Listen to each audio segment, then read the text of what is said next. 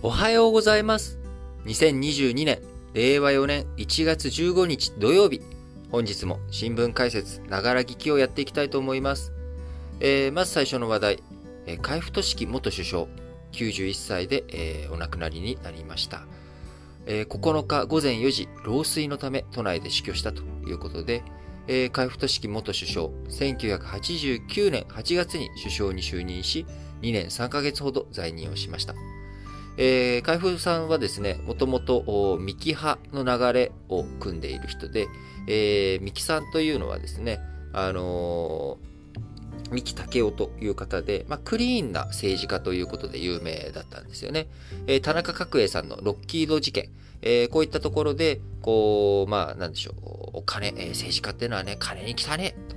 で、こう、裏金もらってるような奴らに、えーこう、やっていってほしくないみたいな、こういう流れもある中、えーその後、田中角栄の後継にですね、三木武夫さんがなっていくんですけれども、えー派閥の論理。まあ、あのー派閥の論理っていうとちょっとあれですけれども、自民党で誰が総裁になっていくかっていうと、やっぱ数を抑えてる人なわけですよね。で、えー我々民主主義国家の中でも選挙、えこちらがね、一番大切な要素として、え民主主義の中でやってるわけですけれども、ま、選挙の数、票の数、えそして議員の数というものは、その裏側に、え有権者がそれだけ投票した人たちがいるっていうことなので、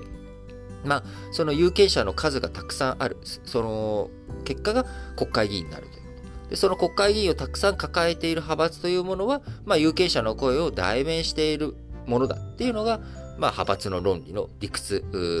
なわけですよね。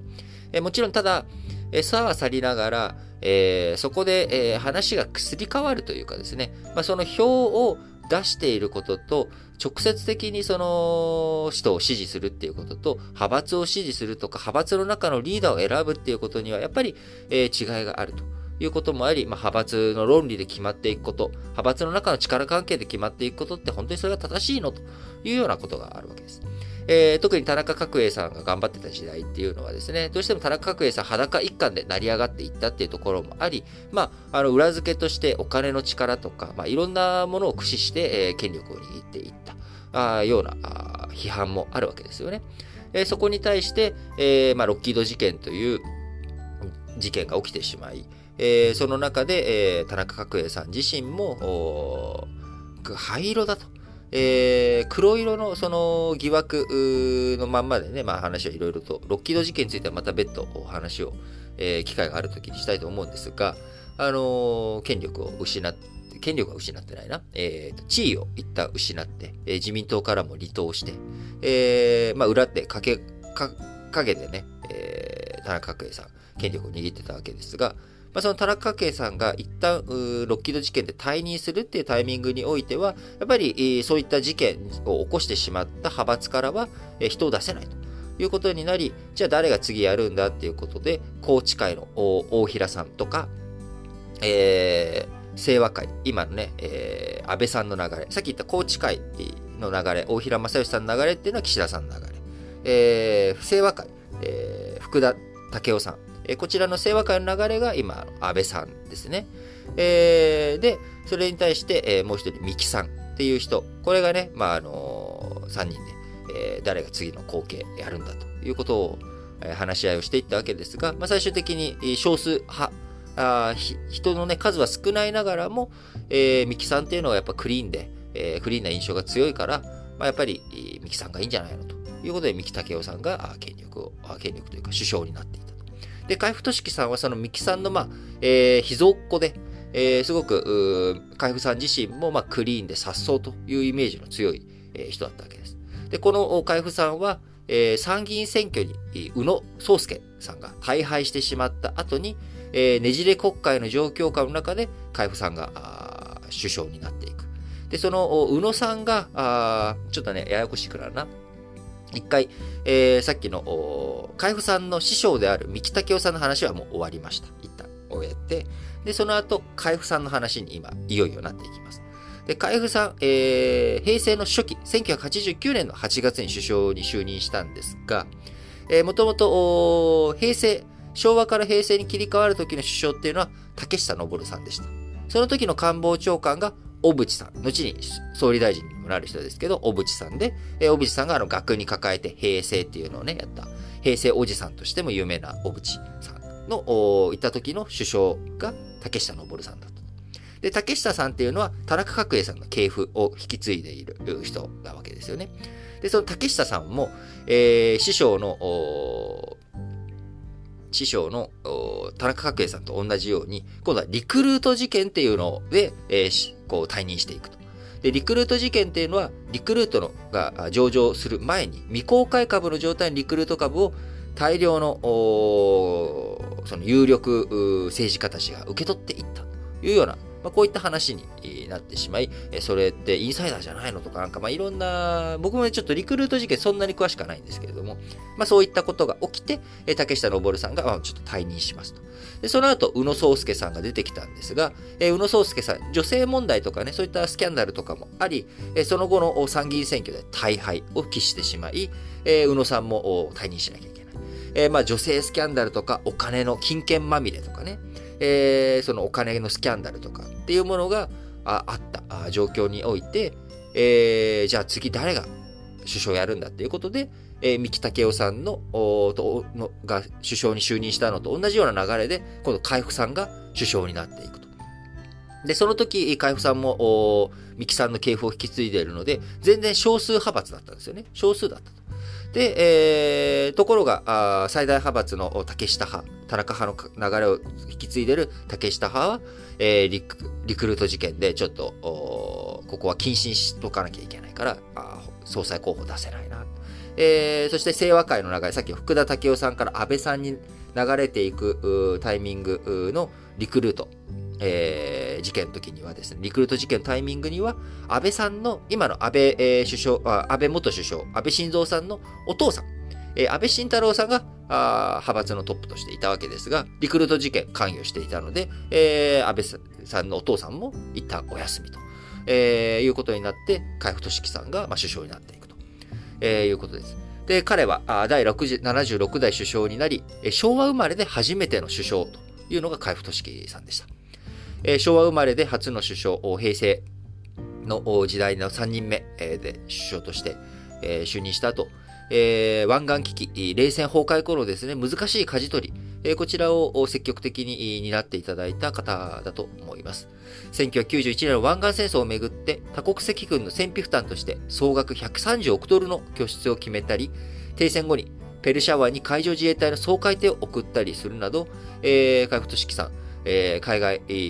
との外交面でも非常に大きな役割を担いましたし、えー、国内政治では政治改革を掲げた小選挙区制の導入を柱とする関連法案。これをね、自民党内でまとめきれずに廃案になり、えー、1991年10月に退陣表明に追い込まれてしまいました。えー、国内政治の中でね、えー、海部俊樹さん、あのー、彼、えー、が首相指名、主犯指名された後、えー、海部俊樹さん抜きで、えー、小沢一郎さんとかがですね、あのー、まあ、小沢一郎さんはその、竹下派の流れ、えー、を握っている人なんですけれども、組閣人事を決めたりとかですね、あのー、まあ、要は海部俊樹さん、少数派閥の出身で、みこしとして担がれていたっていうような側面もあり、自分の自由に政治が決められなかった。えー、重要な法案とかがあるときはですね、昆虫賞と言われる、金、竹、小さい。この3つの漢字を連ねて、昆畜賞っていう人たちの言うことを聞かなきゃいけないって揶揄をされており、えー、こう、昆畜賞、金は金丸審査、えー、竹下派の有力者ですね。で、地区は竹下さん。で、章は小沢さん。ということで、竹下派の3人。えー、このね、えー、言うこと聞かなきゃいけないっていうことで、えー、まあそういう揶揄されたりとかもしたんですが、僕、海部俊樹さんあ、今ね、クリーンだ、クリーンだっていう話を、結構、多く、大きく言って、えー、言いましたけれども、えー、彼、首相に在任してたのは818日で、まあ2年を超えて、えー、首相在任していたわけですが、えー、日本国憲法下、えー、戦後のね、えー、日本国憲法下において、衆議院で内閣不信任決議案が採決されなかった。要は、えー、採決、えー、内閣不信任案の決議が出されて、こう、採決が行われなかった。あ内閣不信任案がこう、どうするのかというようなこと、そういった話が出なかった。首相としては、えー、最長日数記録が、この、海部俊樹さんが持っている記録ということを今回、えー、調べた結果ですね、改めて、えー、そういったことが分かったわけですけれども、えー、やっぱりクリーンな人物ということもあり、あの、野党からもですね、その時、さっきね、あの、海部さんが首相になるタイミングっていうのは、自民党が参議院選で大敗した。えー、要は衆議院では自民党が多数を握ってるんだけれども、えー、参議院では野党、えー、当時はね、社民党が力を持っていて、え、社民党が多数だった。そういったねじれ国会の中、内閣不信任案とかね、そういったものの採決がなかったということで、やっぱり与野党の中から、まあ、海部俊樹さん、えー、やっぱクリーンな部分っていうのが強い、えー、そういったね、えー、力あを持っていたというところは非常に素晴らしい人物だったんじゃないのかなというふうに思います。えー、くしくせは一生懸命、えー、水玉のネクタイがトレードマークだったという人物ですけれども、平成、えー、昭和から平成に切り替わるタイミング、そして1990年代の、えー、激動期、政権を担った海部氏、えー、今につながるいろんなね、人生の示唆、ああるいは政治体制の示唆、いろんな流れ、が見えてくる人物だったと思います。えー、本当にね、今、また再び、クリーンさ、こう、いろんなところでね、あの、新型コロナに関する、不正受給的な側面とかね、えー、政治家が、政治家がね、そこの、受給をしていいのかとか、あいろんなやっぱ政治と金をめぐる問題というものは、あ未だに、そのロッキード事件とかリクルート事件というような大きな事件というのが起きてなくてもですね、やっぱ細かいところでやっぱりいろんなところが出てきてしまっています、改めて。えー、ちょっとね、下火になっちゃってますけれども、前回の参議院選挙、前回の参議院選挙でいいのかな？あのー、ね、えーこう自民党の執行部からあ巨額のお金が広島に行って、それが買収資金に使われたんじゃないかっていう公判がね、えー、ありましたし、まあ、それ買収資金に使われたっていうような判定、えー、まあ、そのお金がね、えー、紐づいてるかどうかっていうのは、あの、認定されてないですけど、認定されてないよな、確か。えー、ですけど、あのー、まあ、買収が行われたとかですね。あるいは、あ農林水産大臣、元農林水産大臣が、あ農林水産大臣自体にですね、秋田フーズの人からお金をもらったりとかですね。やっぱ政治と金をめぐる問題、未だにいろいろと残ってしまっています。なかなかね、一掃できないという状況ですけれども、えー、改めて今回亡くなったあ海部俊樹首相、元首相のですね、来歴、経歴、えこういったところを踏まえていき、え改めて政治、今今年ね、えー、くしくも参議院選挙がある年ですけれども、え、また政治がどういうふうに動いていくのか、あそして海部俊樹さんがね、えー、天国から見たときにですね、まだ結局クリーンな政治できてないなっていうふうに思われない、えためにもですね、我々、えどういうふうに政治家をウォッチして、えそして、え投票をしていくのか、しっかりと考えていきたいなと思います。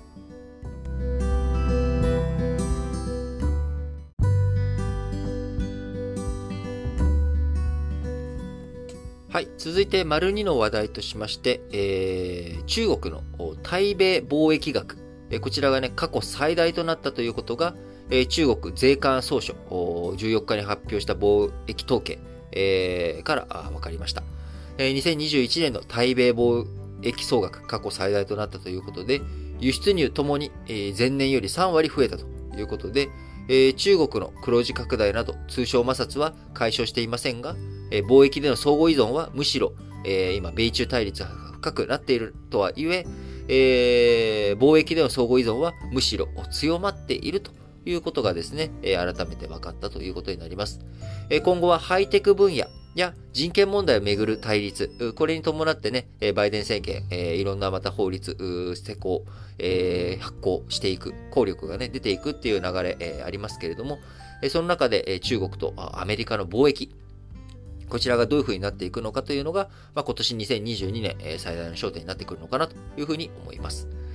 えー、対米貿易総額、中国、前年比29%増の7556億ドルということで、円換算で約86兆円と3年ぶりに過去最大を更新しました。2020年、2021年はいずれも対米輸出の増加額が輸入の増加額を上回り、貿易黒字が拡大したということです。2021年は25%増の3965億ドルと、えー、中国の貿易黒字額も過去最大を記録したということで、えー、中国からあアメリカへの輸出、こちらはアメリカの個人消費の回復、2021年のね、えー、経済再開、経済再起動の流れの中で、えー、アメリカ個人消費の回復が進んでいき、えー、中国からはパソコンとかおもちゃ、こちらの出荷が好調だったということで、えー、東南アジアなどで新型コロナウイルスの感染が再び広がったことで、サプライチェーンが打撃を受けたことからもですね、えー、それまでチャイナプラスワンということで、中国、人件費も上がってきているし、中国の政治リスクとかがある中、えー、中国の外側、チャイナプラスワン、もう一カ国どこかに拠点を設けていこうっていうことで、えー、各社、東南アジア、ベトナムとかですね、えー、そういった国々への進出を強めていたんですが、あ今回、えー、去年は特に東南アジアで新型コロナウイルスの感染が拡大したことから、えー、東南アジアからの出荷が多くできなかった。まあ、そういった状況の中で、えー、ゼロコロナ政策、対策をやってきた中国。えー、こちらに対してね、えー、供給元として、まあ、中国が一番ちゃんと動いてるから中国からあ輸入せなあかんなと、えー、部品とかいろんな供給受けなきゃいけないなということで中国への依存が強まった面もあります。えー、一方、えー、中国からの輸出は今話した通りですけど、中国の輸入、えー、こちらの拡大はですね、資源が高くなっていっ。資源の値段が高くなっていったということが一因としてあります。脱炭素に向けて液化天然ガス LNG の調達を増やしたという側面もあり、2020年2月に発行した米中貿易協議の第一段階合意で、中国はアメリカから輸入する物やサービスを2020年から2021年に2017年比で2000億ドル増やすと約束をしました。えー、なので、こちらの合意を背景に工業製品の輸入も増えたということで、えー、資源高とか、あそういったもので、えー、あの、いろんな値段が上がっていったということや、工業製品の輸入も増えたということで、え中国対米の貿易額最大ということになりました。えー、まあね、こういうふうにいろいろと中国とアメリカの対立がある中でも、やっぱり相互に経済的な側面、経済についてはですね、えー、相互依存強まっているという状況ですけれども、あのー、じゃあ、中国とアメリカこれで仲良くなれるのかといったら、やっぱ経済は経済、政治は政治と政治ということで、えー、中国とね、えー、アメリカの関係、え、貿易拡大はしてるんだけれども、先ほど言ったあ2020年に合意したあ、えー、2000億ドル、中国がね、アメリカから物を輸入する、ものを増やすよっていうことに対して、えー、この輸入拡大の目標、未達に終わった公算が大きいというところもありますし、えー、中国側にとってですね、のアメリカの商務省が最先端半導体の禁輸措置を厳格化したため、えファーウェイ、スマートフォンの生産が落ち込んだりとかですね、え双方打撃なり、しこりが残る状況が続いております。え金額はね、えー、なんとか増えて、えいるんだけれども、まあ、やっぱり、その、急所の部分についてお互い、なかなか、こう、ね、当然、妥協とかそういったことができないということもあり、あのー、数字上は過去最大となっていますけれども、やっぱ中身を見ていくとですね、あのー、こう、やっぱり中国とアメリカの対立ということは今後再び強くなっていくんじゃないのかなというのを強く思います。えー、アメリカ、ヨーロッパ人権問題での対中批判、えー、歩調を合わせている中、今後ハイテク分野など、経済安全保障や人権といった新たな焦点で、米中両国の通商政策に大きな影響を与えていきそうということで、今年2022年のまた経済がどういうふうになっていくのか、中国とアメリカの貿易関係、そして、そこの間に挟まれている日本、どういった経済の舵取りをしたらいいのかというところはですね、しっかりと見ていかなきゃいけないポイントだなと思います。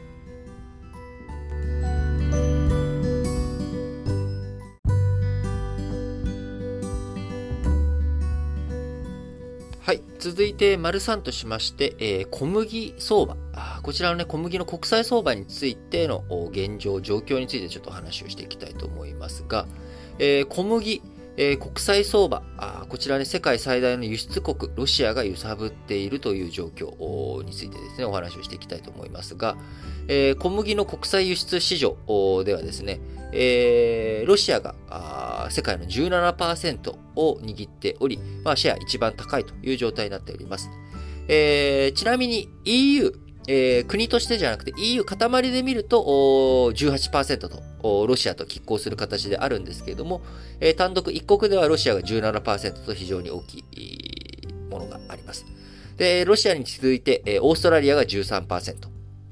そして今ね、え、アメリカとロシアの対立が、そして欧州を含めた対立が深まっているウクライナ、え、こちらが12%。アメリカが11%、カナダが7%ということで、えー、小麦輸出市場、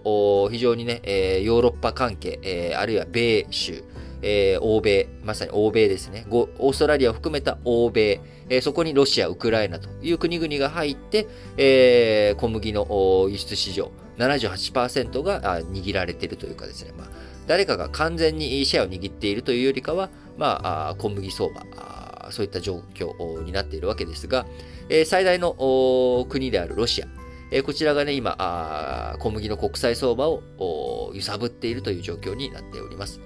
えロシア国内の食料価格上昇に対処するために輸出制限を強化しており、相場の上昇を今招いております。えー、さらに同じ小麦輸出国であるウクライナ、ウクライナとの緊張が深刻化すれば、えー、前回ね、えー、ロシアがウクライナのクリミア半島に侵攻した2014年、えこの時にも、えロシアとウクライナという、まあ、あの、1位と3位のですね、輸出国。ここが、騒乱に巻き込まれていく。そういった状況の中で小麦の価格が急騰するということが2014年にありましたが、今年今、えー、ロシア情勢、えー、ウクライナ情勢、非常に緊迫化した状況にあり、えー、戦争一歩手前の状況だという認識持たなければいけないという強いメッセージがですね、いろんな会議の場で出ているわけですけれども、えー、再び、そこで、えー、本当にね、戦争、戦火が開かれるという戦火がね、起きてしまうということになれば、えー、今年、えー、2022年もですね、急騰につながるような可能性があるということで、えー、小麦価格上がると上がるとですね、食料価格、こういったものの高騰に苦しんでいる新興国、苦境を舐めるというようなことにもなっていか、いきかねませんし、日本にとってもですね、小麦から作る小麦粉、パン、パスタ、幅広い食材の原材料となっているわけですから、日本の我々、消費者にとってもですね、小麦価格の高騰というのは家計にそのまま打撃を与えるということになります。え、僕はですね、昔はですね、朝、あの、ご飯を、えー、食べるのがあれだったんですけれども、まあ、ちょっと年を取って思考が変わったっていうこともあるし、あと、まあ、あの、自分で朝ご飯を用意するってなるとですね、やっぱパンって楽だなっていうのもあってですね、朝だいたい今冬なんでね、あのー、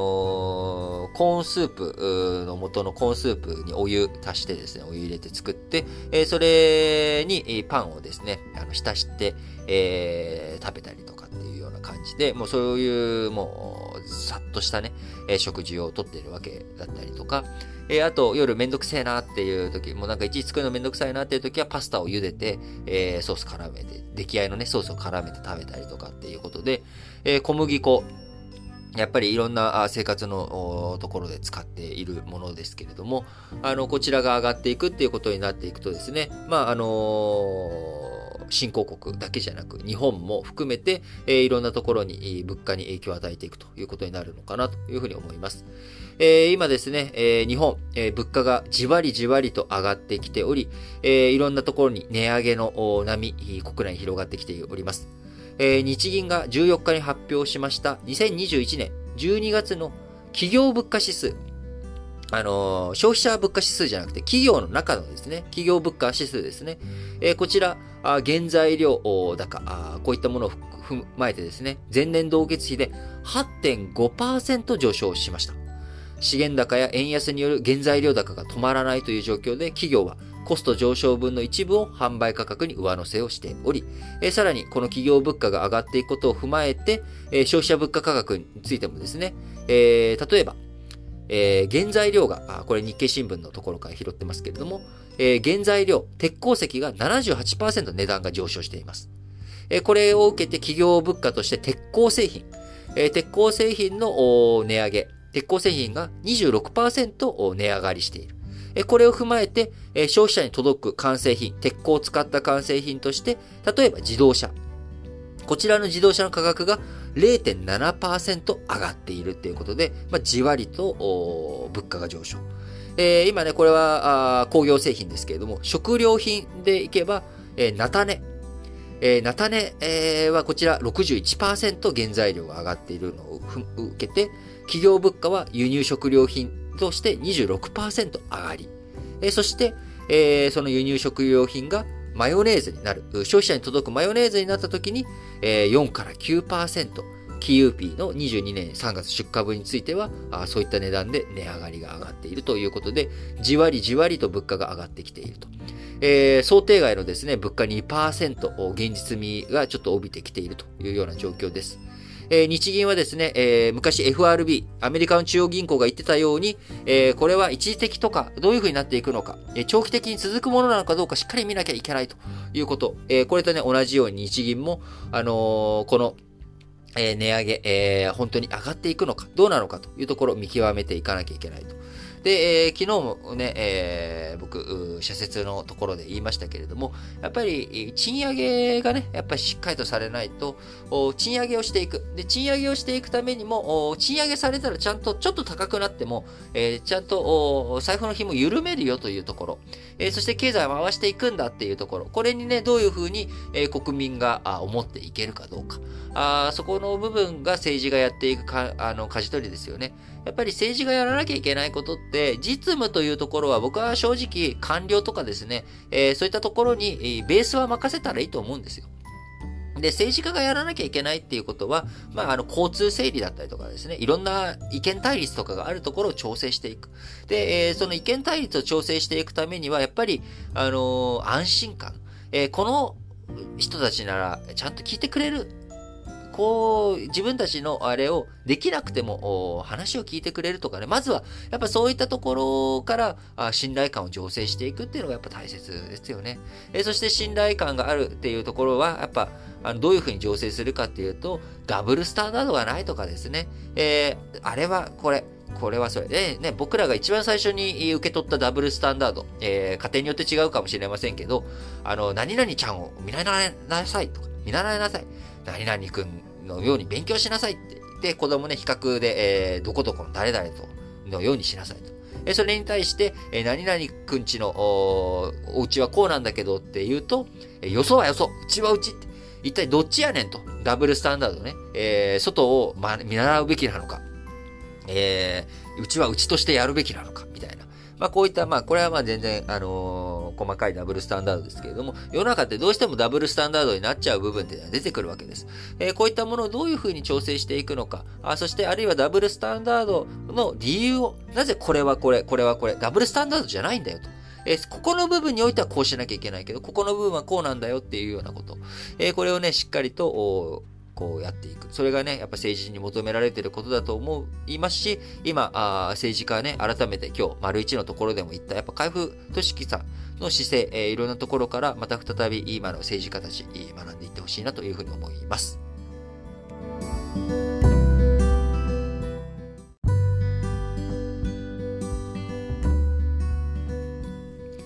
はい。続いて、丸4の話題としまして、トルコとアルメニアえー、このね、えー、二国間関係、正常化へ向けた動きが出てきておりますので、えー、こちらについてお話をしていきたいと思いますが、えー、まずトルコの位置はですね、なんとなく皆さんイメージつくと思います。あの、欧州とアジアの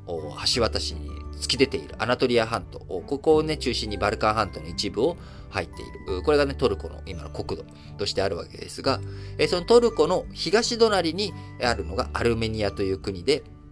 そのアルメニアという国、黒海とカスピ海、この間にね、位置しているもの、国ですけれども、アルメニアは世界最初、世界最古のえ、キリスト教をね、国境化した国だっていうふうに言われている国でもあり、え、非常に、その、キリスト教の強い地域であります。え、なので、えー、アルメニアとトでトルコはイスラム教の国ということもあり、えー、トルコとアルメニア、オスマン帝国時代に起きたとされるアルマニア系、アルメニア系住民への虐殺、えー、こちらをね、めぐる、歴史認識で深く対立を今まで繰り返していきました。えー、アルメニアは150万人規模のジェノサイド、えー、特定集団を滅ぼすための大量虐殺だったというふうにトルコ側に主張する一方、えー、トルコは強制移住とか戦闘で死者が出てしまった。まあ、こういった事実は当然あるんだけれども、ジェノサイドではないと認めない、えー、立場というのもあり、えー、アルマニアルメニア系住民へのジェノサイドをめぐってですね、トルコとアルメニア、長く対立関係にありました。えで、さらにアルメニアは西隣にこのトルコがいるわけですけれども、アルメニアの東側にアゼルバイジャンという国があります。えー、このアルメニアとアゼルバイジャン、どちらもですね、えー、旧ソ連、え、構成国だったわけですが、えー、このアルメニアとアゼルバイジャン、旧ソ連から独立する際に、えー、国境紛争、領土紛争を抱えた状態で、えー、独立、おのおのしました。具体的には、アゼルバイジャン、アルメニアの東隣にあるアゼルバイジャンの国内、アゼルバイジャンの中にですね、えー、アルメニアと領土は接してないんですが、アルメニア系住民が非常に多く住んでいる地域。えー、こちら、ナゴルノカラバフっていう場所なんですけれども、アゼルバイジャンの中にアルメニア系住民が非常に多く住んでいる、えー、ナゴルノカラバフっていう土地があるんですね。で、えー、この土地をアルメニアが実効支配。アゼルバイジャンの領土になってるんだけれども、アルメニアがあ自分たちの住民がたくさん住んでいるし、アルメニア系住民がたくさん住んでいるから、えー、それを自分たちが守ってあげなきゃいけないということで、アルメニアがそのナゴルノカラバフを実効支配しつつ、ナゴルノカラバフと、えー、アルメニアの間のアゼルバイジャン領も実効支配するっていう状態。えー、こちらをですね、えー、非常に長く、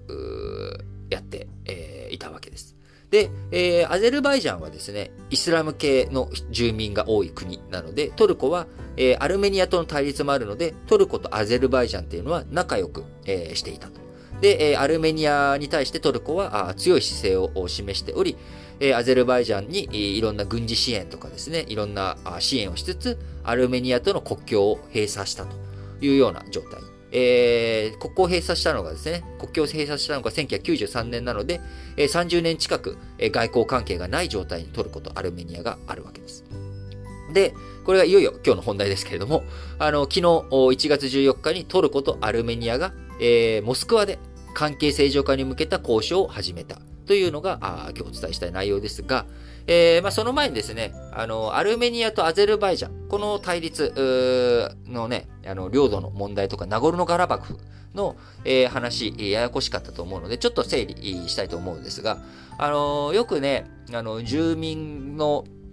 こう、モザイク上にね、えー、結構いろんな国々っていうのは住民が、いろいろと住んでいて、えー、よく話が分かりづらいよっていうのがあるんですけれども、えー、このアルメニアとアゼルバイジャン、えー、また例えるとですね、アルメニアを埼玉県とします。これ、ああ、でもな、これ東京とかの住んでる人はイメージつくと思うんですけど、あの、関東とか東京じゃない人はちょっとイメージつかないかもしれないんですけど、ごめんなさい。あのー、ちょっとわかる方にだけ、ちょっとわかったらいいかなって。僕がよく、あの、こういうモザイク調の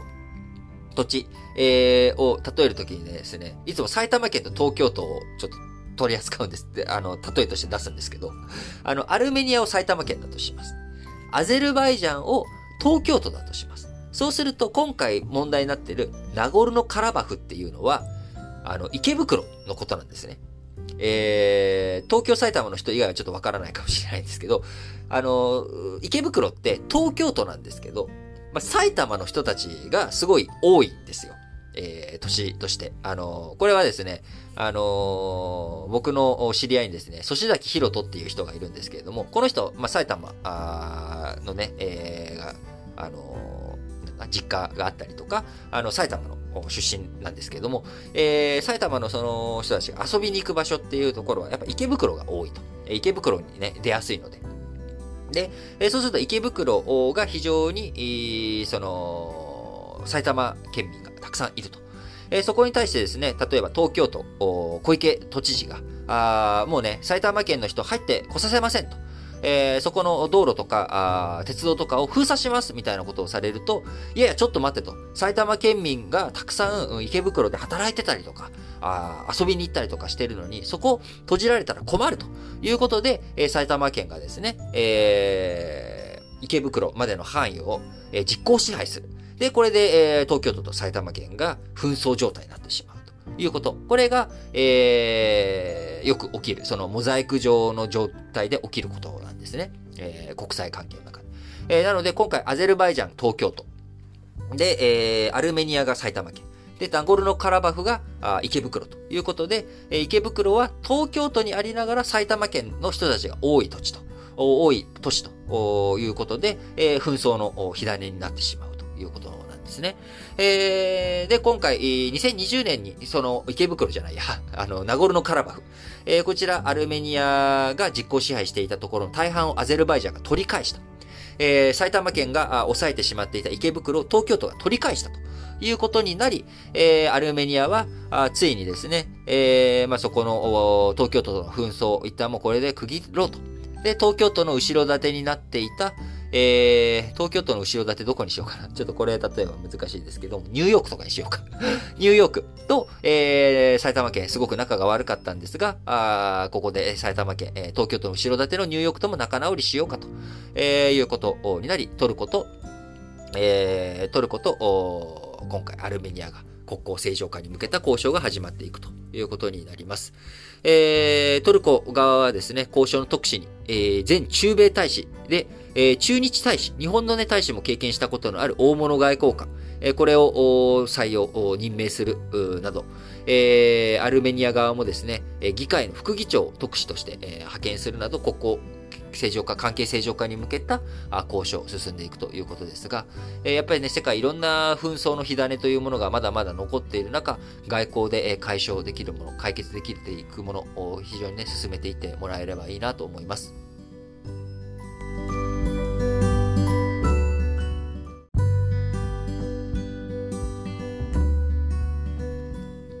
はい。それでは本日も最後、主要語詞の社説を紹介して締めくくっていきたいと思います。えー、朝日新聞、カザフスタン、権威主義が招いた混迷。年明けに全土に広がったデモは、前大統領の完全な退場を求めている。きっかけは燃料の値上げとされるが、背景には権力集中の弊害に対し蓄積された国民の怒りがある。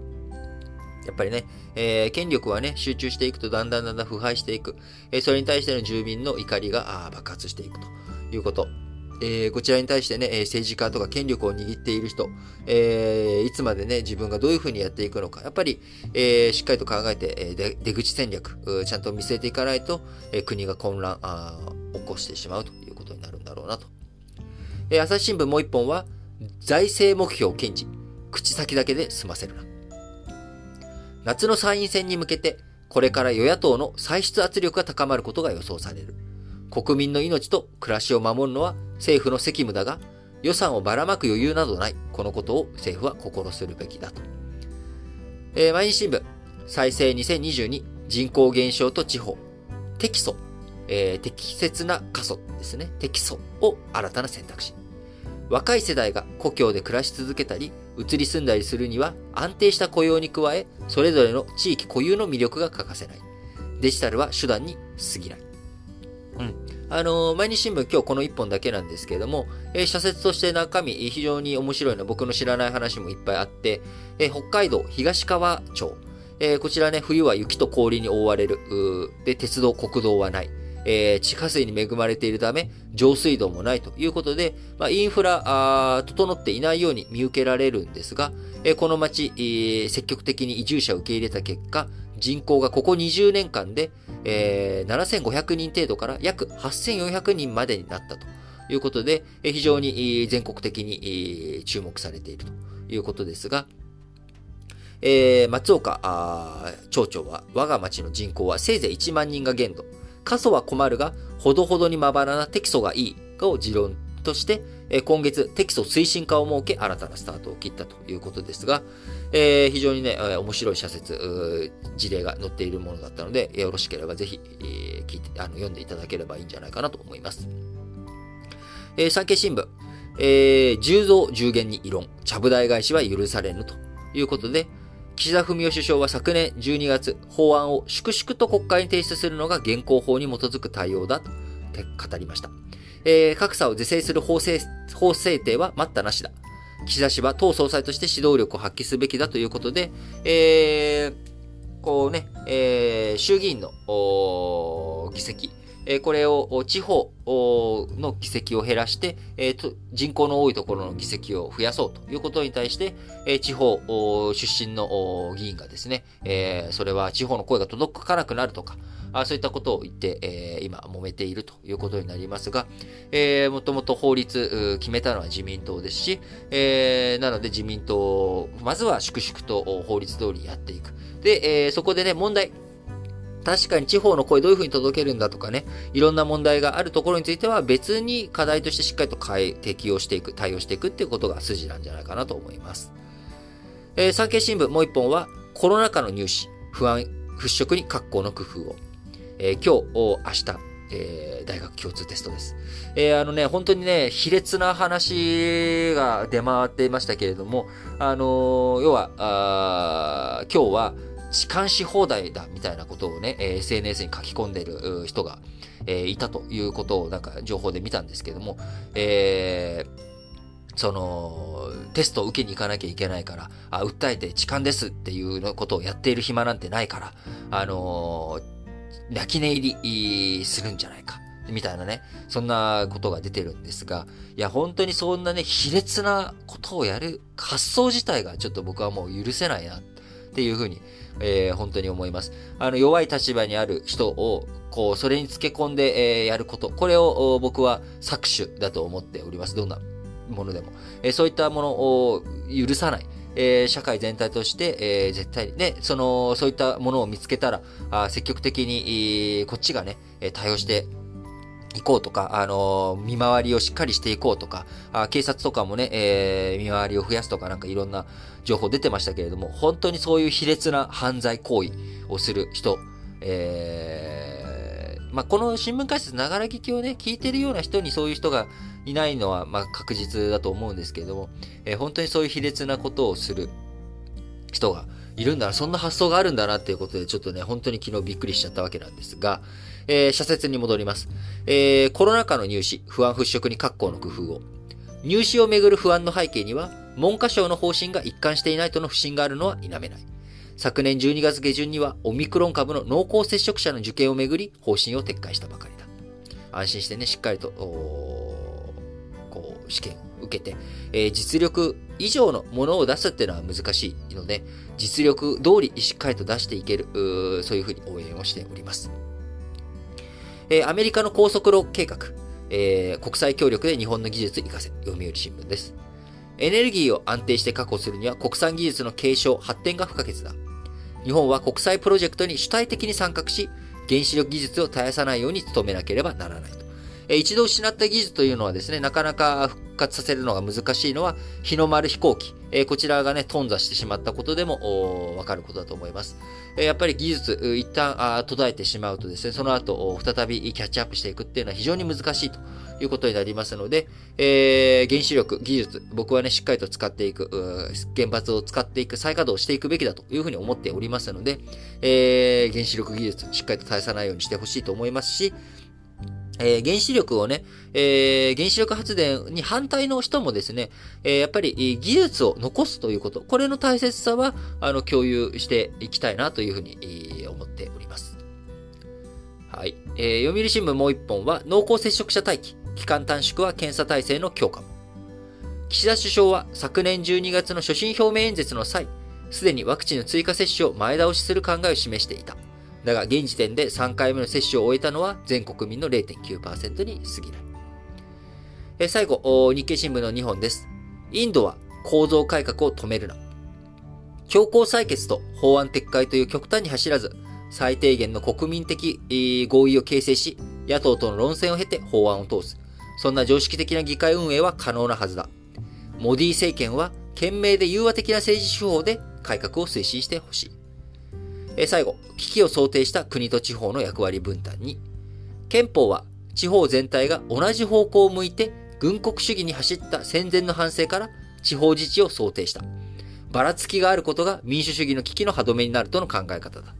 え、多様性の大切さっていうことですよね。やっぱりみんなが同じ考え、同じ発想にね、えー、入り込んでしまうと、袋小路に陥ってしまうっていうことがあります。えー、僕自身もですね、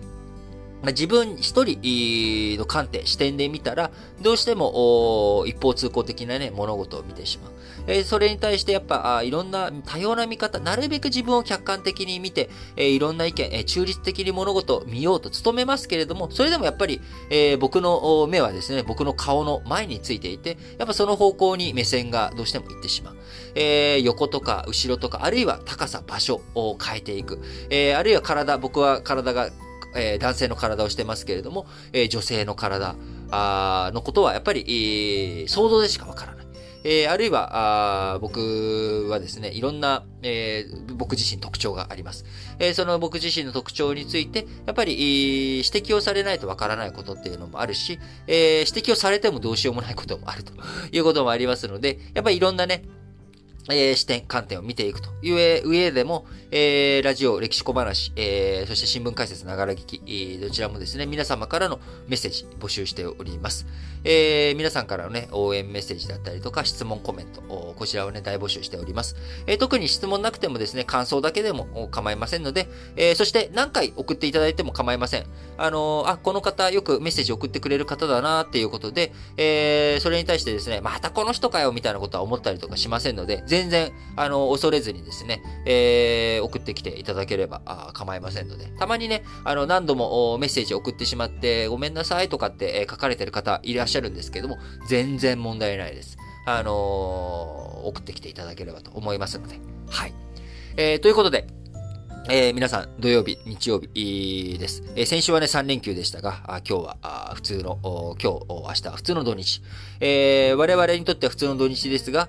受験生にとっては、大学受験の人にとってはですね、大切な土曜日、日曜日です。えー、もうすでにですね、えー、出発していたりとか、あるいは、あのー、まあ、その、何人、何人かって、えー、わかるわけじゃないですけど、まあ、あのー、1%とか2%の比率で、えー、18歳ぐらいのね、えー、年代の人たちが、この新聞解説ながら聞いてくださってますけれども、えー、なかなか受験のね、テスト前にこれを聞いてるとは思えませんが、あるいは、あ自分のね、えー、息子、娘、あるいはお孫さん、えー、これから大学受験だというご家庭あると思います。そのご家庭のね、方が聞いていたりとかもすると思いますので、えー、昨日も言いましたが、改めて、えー、ちゃんと言いたいと思います。えー、大学受験、頑張れということで、皆さん、今日も元気に、いってらっしゃい